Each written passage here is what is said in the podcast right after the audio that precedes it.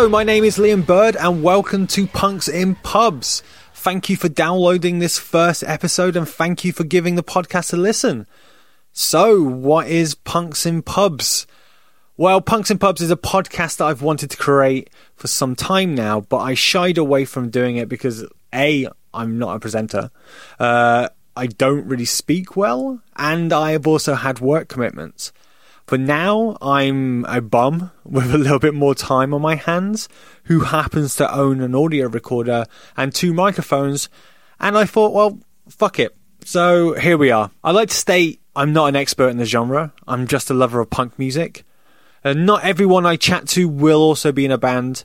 I want to use this platform to talk to anyone associated with punk, so record labels, promoters, photographers, and so on. I will also be talking to people from all kinds of music genres as long as it has something associated to the genre of punk. I wanted to make a podcast for all ages, so if you're a 60 year old who loves the first wave of punk, welcome. Or if you're a 14 year old who's exploring the genre and dipping your toe into the filthy puddle of punk, welcome to you as well. So let's talk about episode one with Pat Thetic. This chat took place in October this year in London, and for you people who might not know who Pat is, Pat is the drummer of the band Anti Flag. Being one of the original members of Anti Flag, you'll hear us talk about the origin of the band as well as growing up as a punk in uh, Pittsburgh, Pennsylvania. Of course, we talk about politics as well. We also talk about Pat and his label. Uh, we also talk about motorcycles. We touch on the sexual misconduct um, in the music industry as well. This was because this is recorded in October. This we spoke about this in the context of Harvey Weinstein. Uh, because that story had just broke. Uh, we, we, talk about all things coloured black. You'll understand when you when you listen to it. Uh, that's enough from me from now. So the next voice you will hear will be myself and Pat, and uh, we're just having a general chit chat about the tour that they were on in October with Reel Big Fish. I will talk to you after the interview. Enjoy.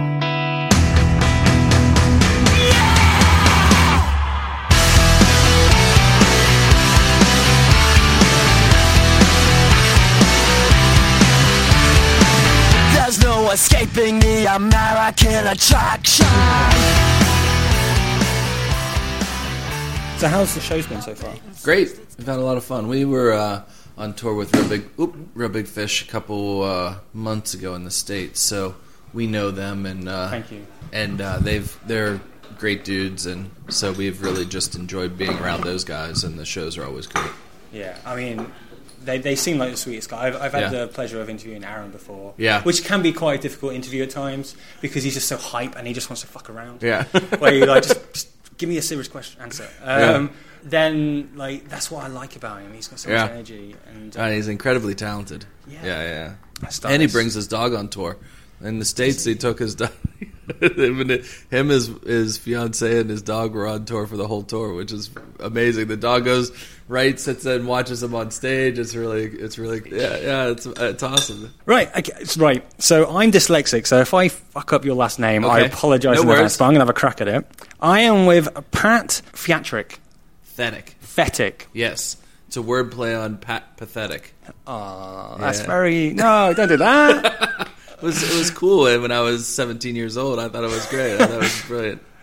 In uh, Pittsburgh, when you grow up in uh, in the punk rock community, you either made up a name or you got the name as your band was your name. Yeah. So uh, I would have been Pat Flag. So we came up with uh, Pathetic instead. So is that why some of the members, the, the old members, um, I can't remember his last, his first name, but he used to be Flag. Andy Flag. Andy Flag. Yeah, yeah, yeah, yeah, yeah. yeah.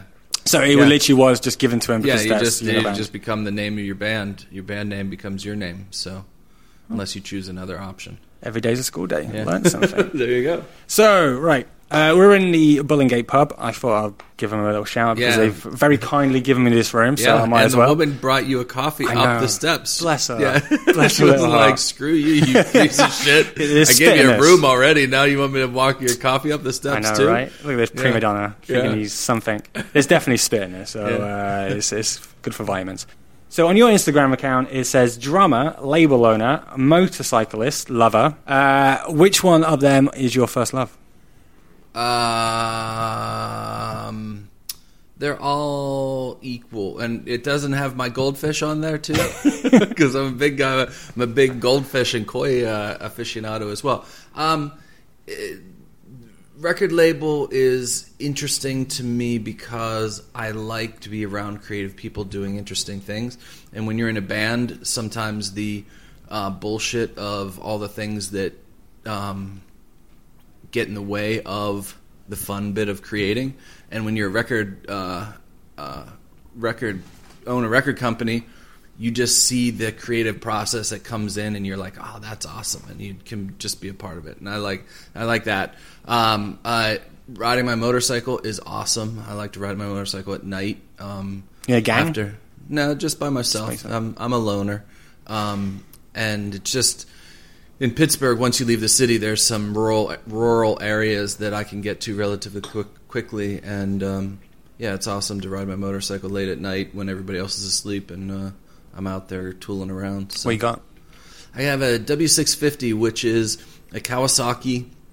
It looks like a cafe racer, but um, it is uh, it it looks like a Triumph, but um, I couldn't afford a Triumph, so I got that. It was cheap, and it's 18 years old now or something like that. Still pretty, running. It still runs. Yeah.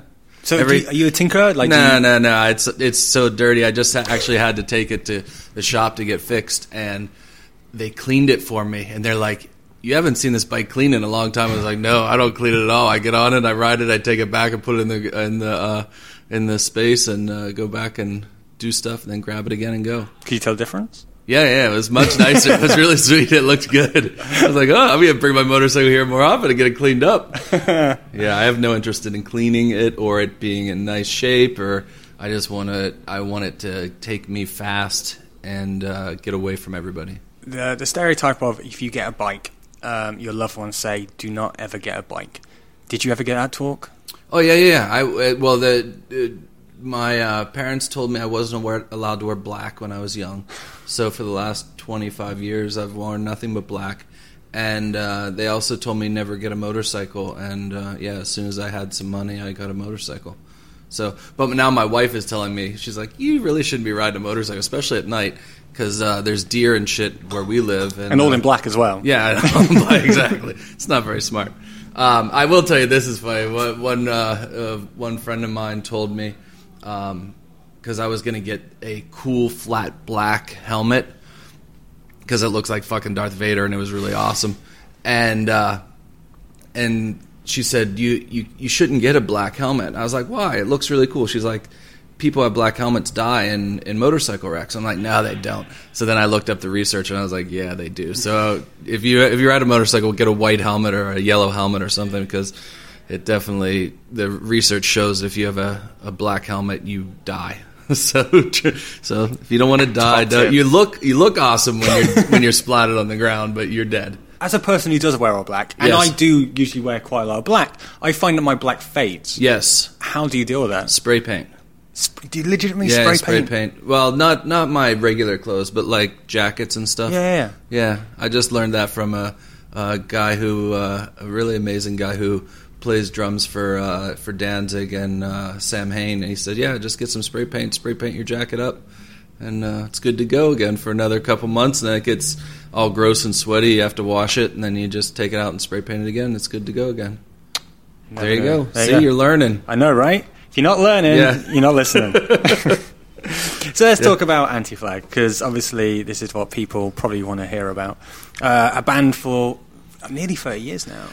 Well, it it's it all depends on where you count from because Justin and I I'm grew up together. That's why I'm. I'm starting at 88. You're starting at 88, yeah. So yeah, Justin, but Justin and I were playing together before that. Okay. Because uh, yeah, we were just two kids who wanted to play music, and uh, nobody else wanted to hang out with us. So we had been playing probably since '86 or '87. I think we played our first show in '88, but um, we'd been playing but then Andy joined the band in 93 or 94. So, but he only lasted a year or two. And then Head and Two joined in like 98, 99.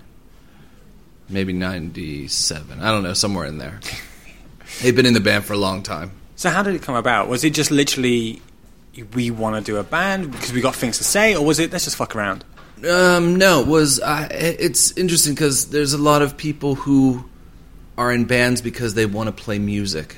I have no interest in music. I have no interest in musical ability. It's actually boring to me.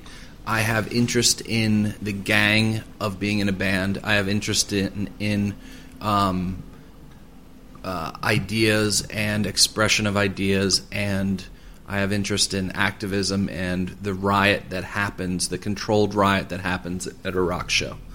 And uh, so those are the things. So people are like, "Oh, you're not very good at drums." I'm like, "You're right. I'm not. It's not something I ever really wanted to do. I just it is a uh, a tool to get into the rock and roll world of activism and music. Those that playing drums is just the way of getting there. I would go, fuck you, man. Who are you to tell me I can't play drums? where, where, where's your well, come, come to band practice. Exactly, they'll, they'll, yeah. they'll, tell you all the time that I, don't, I can't play drums. so, what was your first love? Was it punk or was it politics? Um, politics. The it wasn't. We didn't understand it as politics when we were young. We were just angry and saw that that things were really fucked up the way they were, and why did they have to be that way? Was it Reagan when you were growing It was. Up? It was uh, Bush one. It was um, you know Bush one, and then into Clinton. But we also were. It was in the first Gulf War, so uh, as in the the beating of the war drum into that experience, we were just coming into our uh, 18 years old, which becomes draft age in the U.S. So that experience really fucked with us because we are like, I started to get um, get educated on conscientious objection, which is a way of um, if you get drafted, you can go into medical or some other thing, or just not get drafted, so you don't have to go and shoot people and kill people. And Justin, um, he uh, because his dad is from Ireland, was able to get an Irish passport. So we were both trying to figure out ways of not being drafted because we we thought that war was going to go very badly and they were going to start drafting people just like in Vietnam because it was close enough to Vietnam that we thought that that was a possibility. So um, that that whole experience of being angry at the world and that being old white guys being out of touch of what people really wanted, um, and the potential of being thrown into the desert with boots and a gun um, made us very politically charged and aware. So, what were you listening to during that time before you even picked up uh, drumstick or, or, any other instrument? Social Distortion and uh, Fugazi and Minor Threat and the Avengers and the Sex Pistols and the Clash. You know the classics we weren't doing anything interesting. It was just listening to what everybody else was listening to. Um, but yeah, so but again, the music was a. It was like, oh, this is where the political kids are. This is where the activists are. They're in this community. This is where I want to be as well. Yeah. This is where the kids who are fucked up and don't fit in with the rest of the kids that I went to high school with or whatever. This was a whole different world, and that's where I wanted to be. So you, you kind of said that it's, more about the message rather than the music. But so did you find yourself going to live shows, or was it not your thing? Well, no, no, I, I, I, I yeah, no, no, I went to, I, and I, yeah, shows, live music is is definitely interesting to me. Recorded music is less interesting to me, but live, um, live music is interesting because it's that that you don't get that experience in many other places. I think you probably get it in sports a little bit, but sports are so fucked up. And there has the the idea that I the, what I liked about the rock show and the that is that there wasn't winners and losers that everybody was winning in that situation everybody was losing depending on how you look at it. Um, whereas sports was there's a winner and a loser and and that never made sense to me. Mm. I mean you say a winner or a loser I mean but one of the things that I found when I went to my first punk rock show was that I had general fear of the pit and like if you got smashed up, that is quite that's yeah. losering. um, so I mean, how about yourself? Because we so we were very lucky uh, because we were the young kids of the scene in Pittsburgh at that time, and the scene had already the Nazis were gone. It was they were they were sort of on the fringes, but they weren't really there.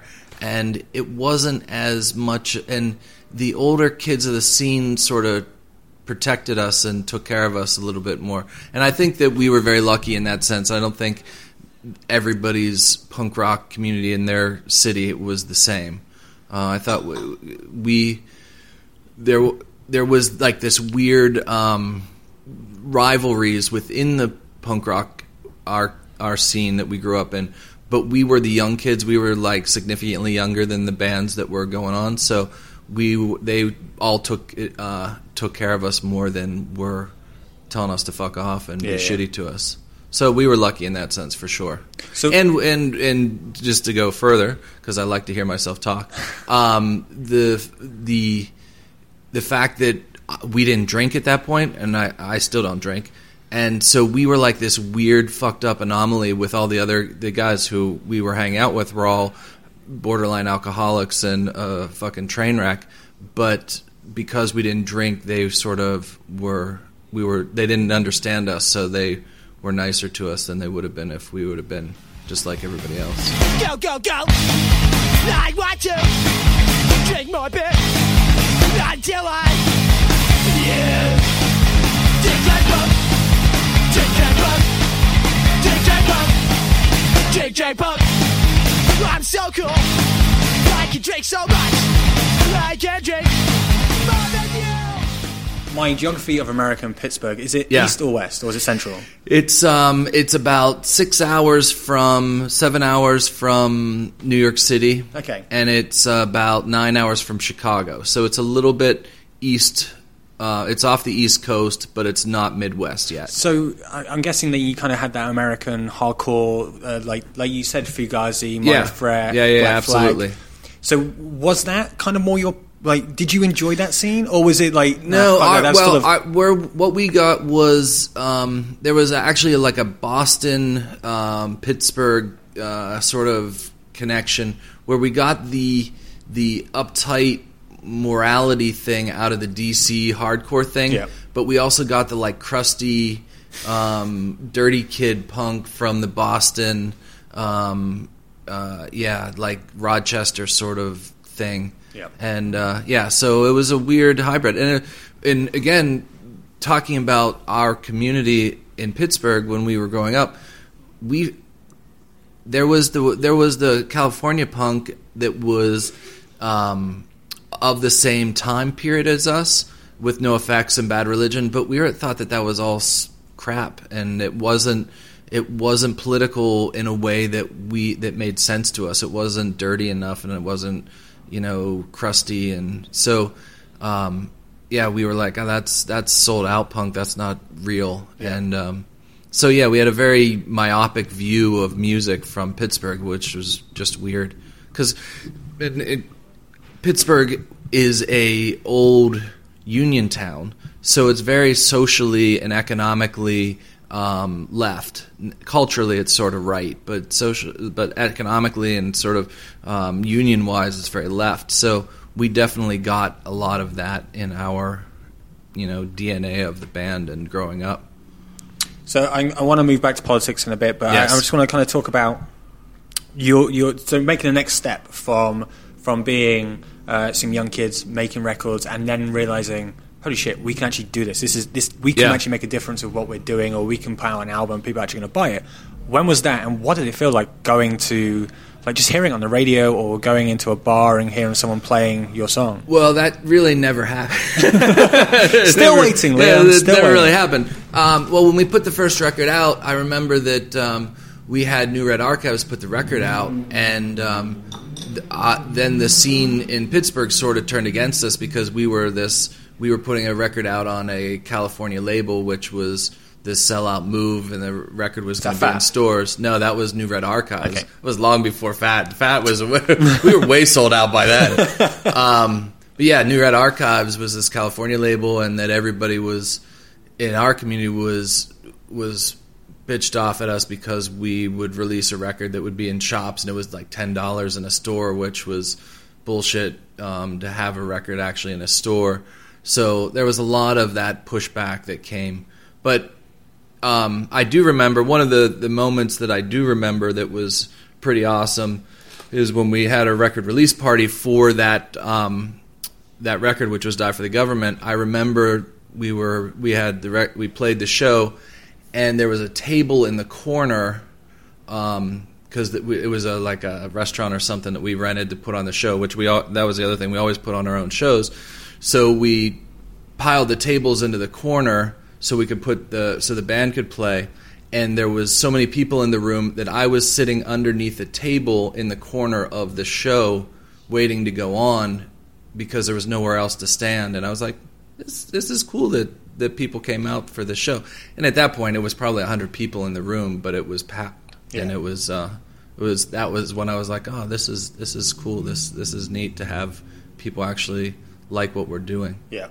I mean, for people who have never been in a band or never actually experienced doing that, I mean, how how does that feel? Because it must the the rush you must get from that. I, even like your when you when you play your first show and you go, holy fuck, watch like you're just behind the drum kit and you're yeah. just seeing people go wild.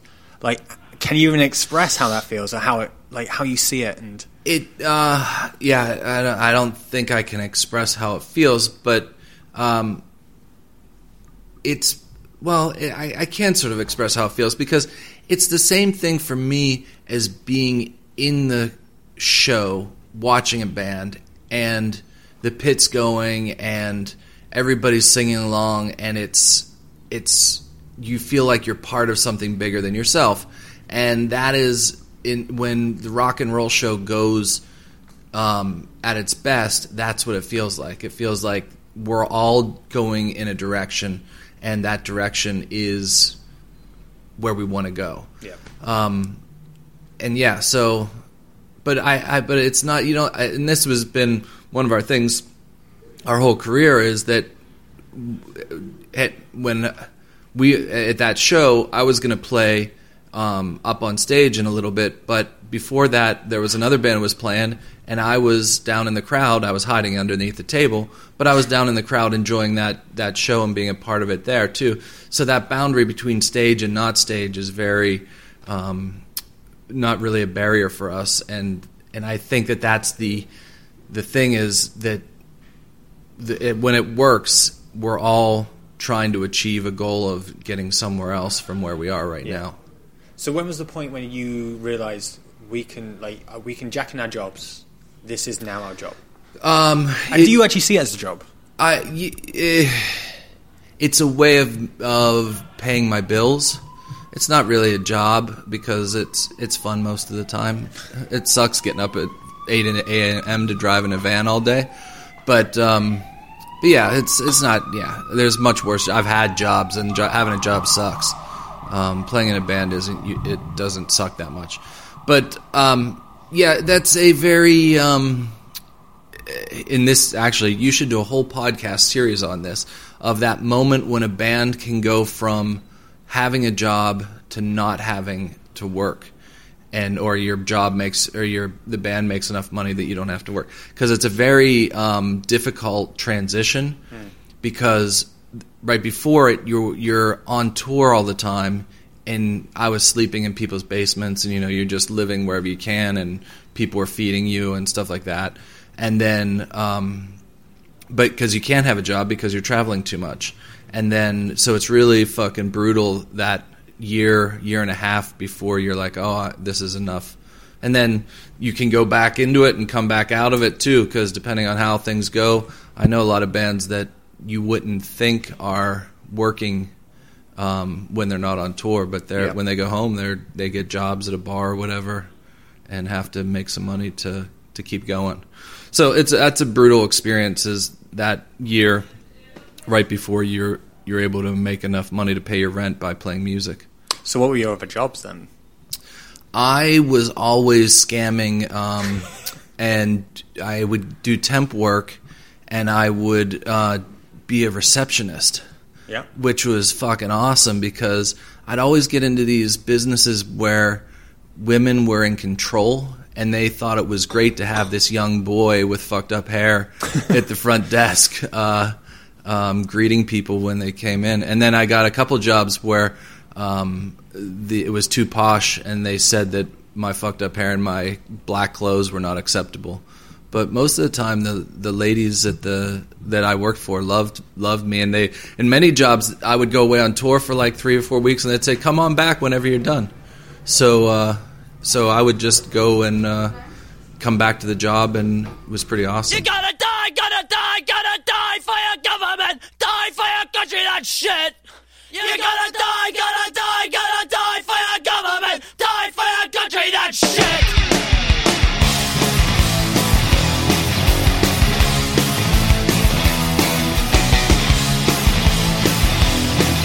Out of Bush 1, Clinton, Bush 2, Obama, Trump, Yes. which one has been the best president?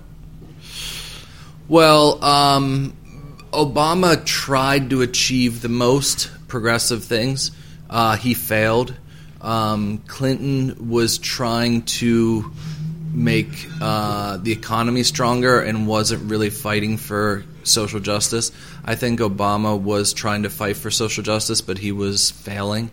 Um, so if I want to be if I want to be optimistic, I would say that Obama really tried to make things different and didn't just fail.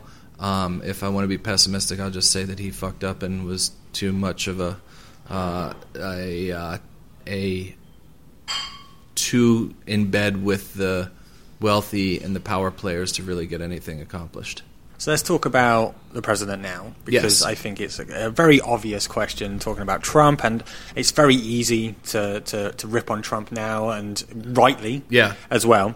But I mean, how do you go back from Trump now? Because I feel like Trump Well, has. so- but here's the thing: we don't want to go back. We want to go forward. We've we have seen how the the system can be gamed and ruined by a charlatan and a con man. Now it's time to say everything's broke. Let's build something better. But who is that person? That is the challenge. Um, the thing about in the U.S. that the um, CIA and the FBI are really good at is killing people who are uh, who are leaders of activist groups. Um, so it's yeah, uh, U.S. Nobody wants to be the leader of the the uh, revolution because they know that the CIA or the FBI will come after them. There's the COINTEL program, which was a program that the FBI used to discredit Martin Luther King, and now they and then they gave him a holiday. So it's really that backhanded thing of that the U.S. government has often done is. Um, we're going to do everything to discredit you while you're alive, but as soon as you're dead, we're going to honor you and, and adopt your uh, your your name for our power. But yeah, so that right now there are, um, you know, Bernie Sanders was out there. He's not the leader of the revolution, but he's um, got some good ideas. Um, yeah, we definitely need a young a young leader. And what I've learned is that the next generation of leader is going to come out of a music community of some sort, and uh, because that's where most people learn about activism is through music or um, or some type of subculture. So where were you when when it came out that the reality star that is Trump won over Clinton? Because you, I mean, you travel, you, you tour, you travel all over America. So for you, was it a shock when he, he did become It president? was it was a little bit of a shock. We uh, had we were, were in the uh, office, the four of us, and we were making jokes that that uh, Trump could win, and uh, and our, our head and our uh, our manager at home, Jesse, who's been with us forever. He said, "You know Trump's going to win tonight," and we're like, ah, "I don't, I don't think he's going to. I really hope he's not." They're like, "He's going to win." Or like, "Oh well," and then then he won, and it was brutal. It- yeah, I was sitting at, at my in my house, um, and it was it was a it was a downer uh, to watch it come in because the first numbers came in and we were like, "Ah, this could go bad," and then it just kept getting worse. And we're like, "Oh shit, this is really going to happen." But I I did in watching the election uh, process, we I saw it coming because you can't. Nobody was able, and nobody still has been able to um, defend against him because he's such a piece of shit. He has there. He has no position other than a position that will give him more power and more attention. So it's very difficult to have a rational debate with somebody like that because he's he's just a con man. That's what he does. He's been a con man his whole life. He's who was given money early on and was able to con people out of money for the rest of his life. It's trying. I'm, try, I'm, like, I'm trying to. I don't want to be negative all the time with politics because it is depressing. Because in the UK we've got Brexit, Yeah. which has been dragging its feet for. Well, but again, you have a, similar situation where the guys who were were promoting Brexit, they don't really want Brexit. They didn't. They didn't even know what it meant. They just wanted the power that came from being the the alternative. And as soon as they got it, uh, what uh, what's the the old mayor of London? The Boris. yeah, he was Now like our foreign secretary. Yeah, yeah it's Yeah. just like, and I, that's the same thing with Trump. Trump doesn't care about the NFL or the flag. He doesn't care about those things, but he knows that the, when he talks about those things, he gets more power. Well, talk about the flag. Obviously, a lot of people will think anti-flag means like fuck America. American yeah, yeah. Which, from many interviews that you've done, that's not really what it means. Or Yes. it might have meant when you were younger. Well, no, even from the beginning, we saw that with the first Gulf War, like I said, we were we were concerned that we would be drafted and be in the desert with boots on and guns in our hands. But uh, we saw that whenever somebody speaks and stands in front of the flag, that you have to listen to what they say and take what they say as God's spoken word. And we have a, a saying called "wrapping yourself in the flag" in the states, which means uh, what I'm going to take on the flag as my identity, and then you can't say anything against me.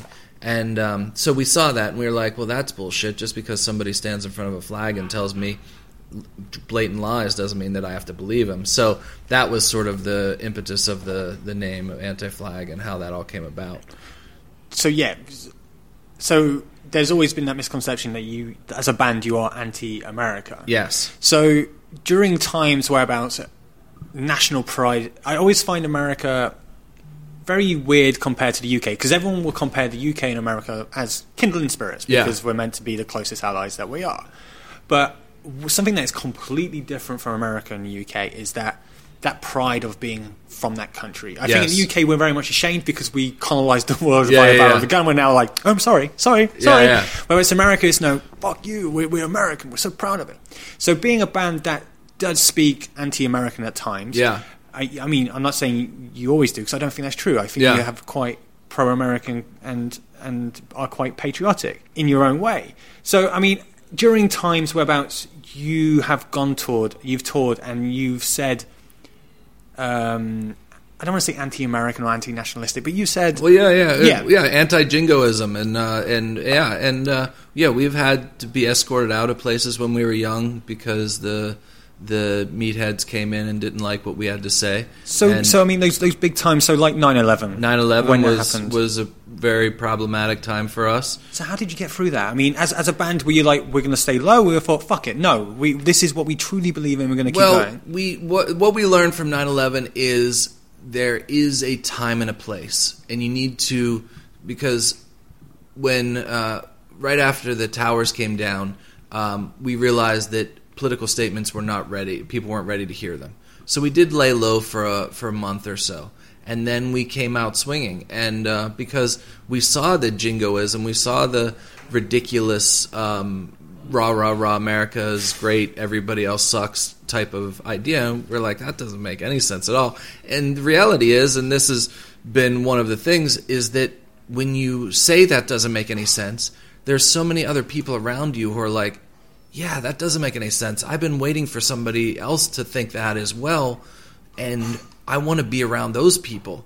And we think that when we are like, this is fucked up, that we're the only ones who feel that way. But a lot of people feel that way. They just don't have the self confidence or the ability or the um, white maledness that we have to be able to say these things.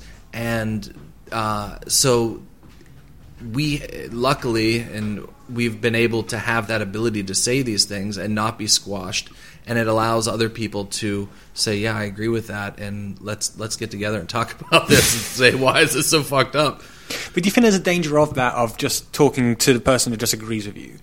for sure. That, that that's always a problem but i haven't figured out the solution to that.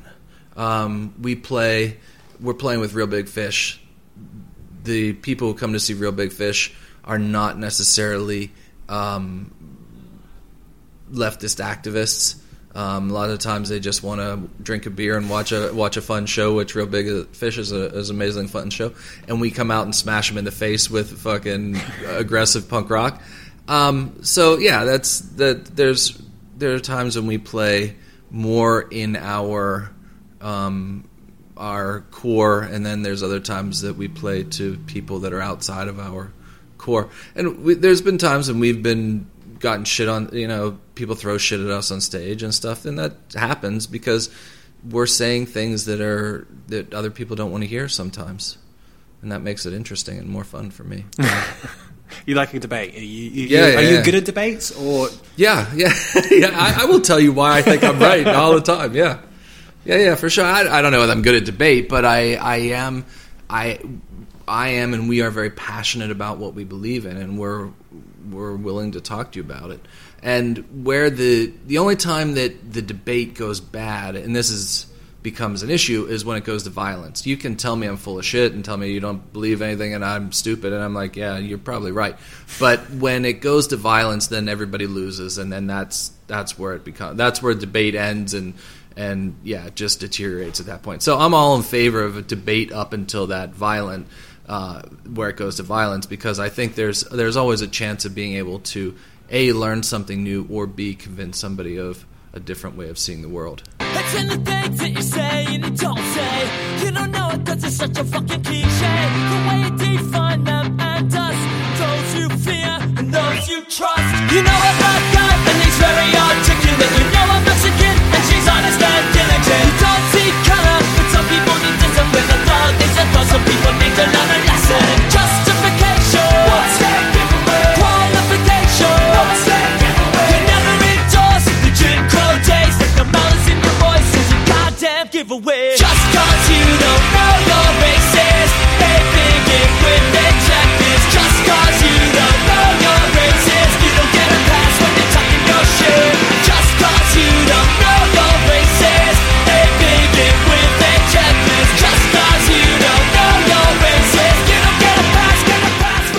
move for more of a lighter subject. Okay, lighter subject.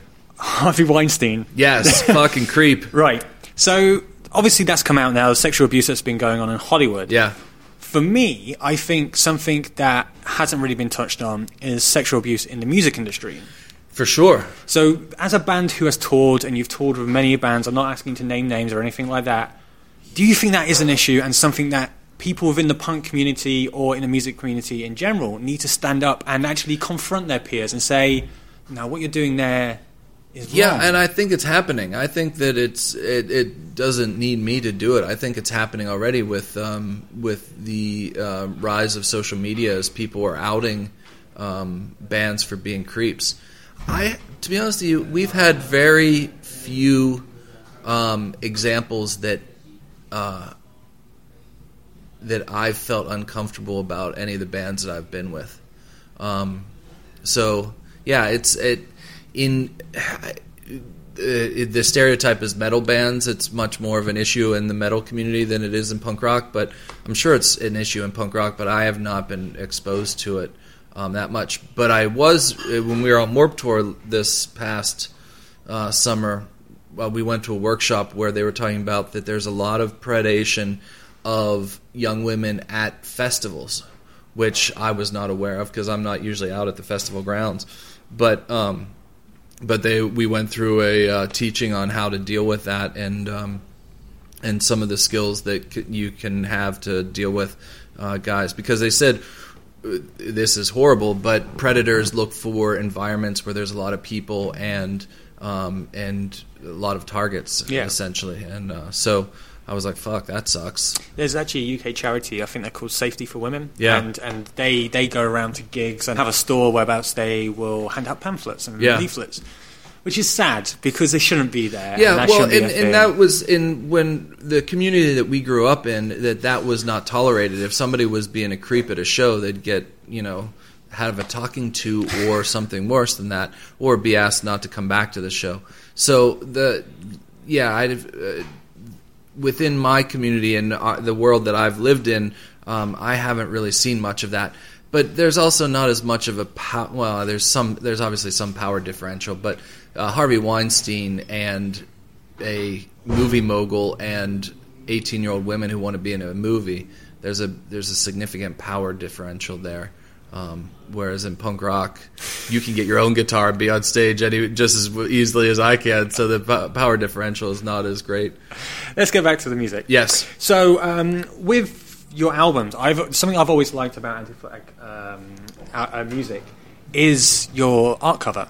Yes. I think that's something that's always played a huge part in your music. I Yes. mean, how is that something that, that is relevant? It, that it, yeah, relevant? absolutely. It's very relevant to us. And actually, tomorrow we're doing a um, art exhibition because we feel as though that the the artwork that we've created is um, important enough that it should be on the walls of uh, of you know art uh, you know art spaces.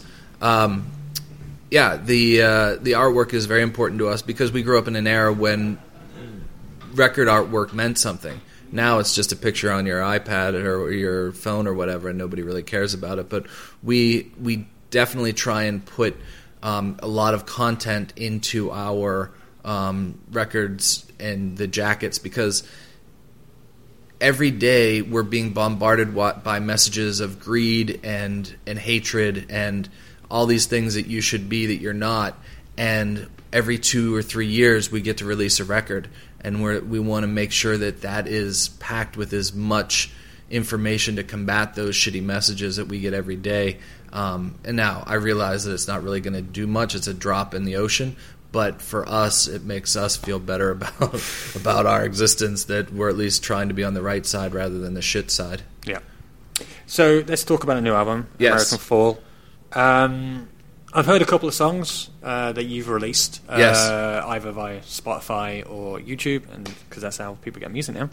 Um, I mean, what is your process when you when you do you all get together and go right? We want to make an album, or is it that you all go away and you all kind of scribbling down and then come together? Um, we uh, all of all the above. Some songs, uh, either Justin or two will go away and write the song, and other songs um, will come in and be like, "I have this guitar line. Let's let's write a song about this." Um, uh, the song on the last record, Brandenburg Gate, was definitely um, we all came together and we we were like, let's just write something. And then two had a melody line and then we sort of discussed the lyrics and came up with some ideas. But then um, like the wall falls on this record um, uh, two just sort of came in with that whole thing sort of put together and we sort of worked it out um, through the process. So yeah all of all the above are are definitely ways of doing it. We've been a band for a long time, and we have like ten to fifteen records, depending on how you count. So between all those songs, there's many different ways to write a song. in Yeah. that hundred and twenty or so songs that we've written over the years. Well, I listened to an interview that you did about um, making political songs, and you said that um, if it wasn't for you, they they would be uh, Justin and Chris would be writing really sappy songs. there, there, there's there's a little bit of that. Yeah, they definitely have a. Uh, yeah, they're a little bit more romantic uh, than I am. So uh, yeah, and and also if there was yeah, there's yeah. I, I wouldn't say I'm the sole. I was probably being a little little shitty in that comment, but um, yeah, uh, there's there's a there's a lot of discussion that happens, and then some of the songs I'm like, well, this could we make this about this, or could we change this a little bit, and and so yeah, it's a it's a collaborative process. Excellent. Well, I want to wrap up because I want to Okay. I want to let you go. Cool. Um, but yeah, I mean, there's so much stuff that we could have talked about, and I could talk to you about politics for for ages because I find that fantastically. I just find I just find people's passion now for politics is, is great, and I feel But it's not this. It's it's politics, yes, but it's trying to find ways that we can be who we need to be without the bullshit. And unfortunately, it comes down to politics because there's usually some type of power structure that is keeping us from being who we want to be. And our goal in life is to tear down that power structure because ultimately we're lucky in Western democracies that the power structure is created by us, so we can also tear it down if we choose to. We just have to convince enough other people that that process needs to be torn down. I think we're going to leave it at that. But let's do this again. All right, thank you. in the morning. If they come for you in the night, they will come for me in the morning.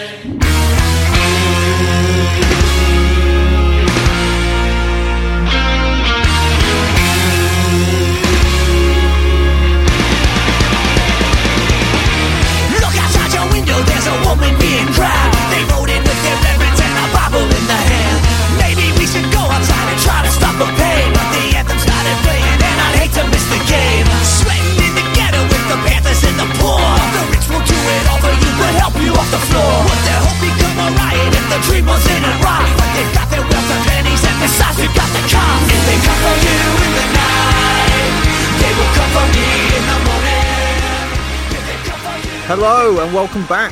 Thanks to Pat for taking the time to sit down with me. Go check out Anti Flag's new album American Fall on Spinefarm Records. Track listings for the music I play today can be found on punksinpubs.com. I hope you enjoyed episode one of Punks in Pubs. If you did, then please subscribe to the podcast, write and review on iTunes or whatever platform you're listening to me from. Check out the show's socials at Punks in Pubs on Twitter and Instagram. If you just want to come say hi, uh, you can do that by going also to punksinpubs.com. In episode two of Punks in Pubs, I will be having a beer with the head honcho of Holy Roar Records, Alex Fitzpatrick. Uh, that's it for me. I hope to talk to you soon. If you're going to a punk show this week, uh, have a great time, but don't forget if someone falls down, you pick them right back up.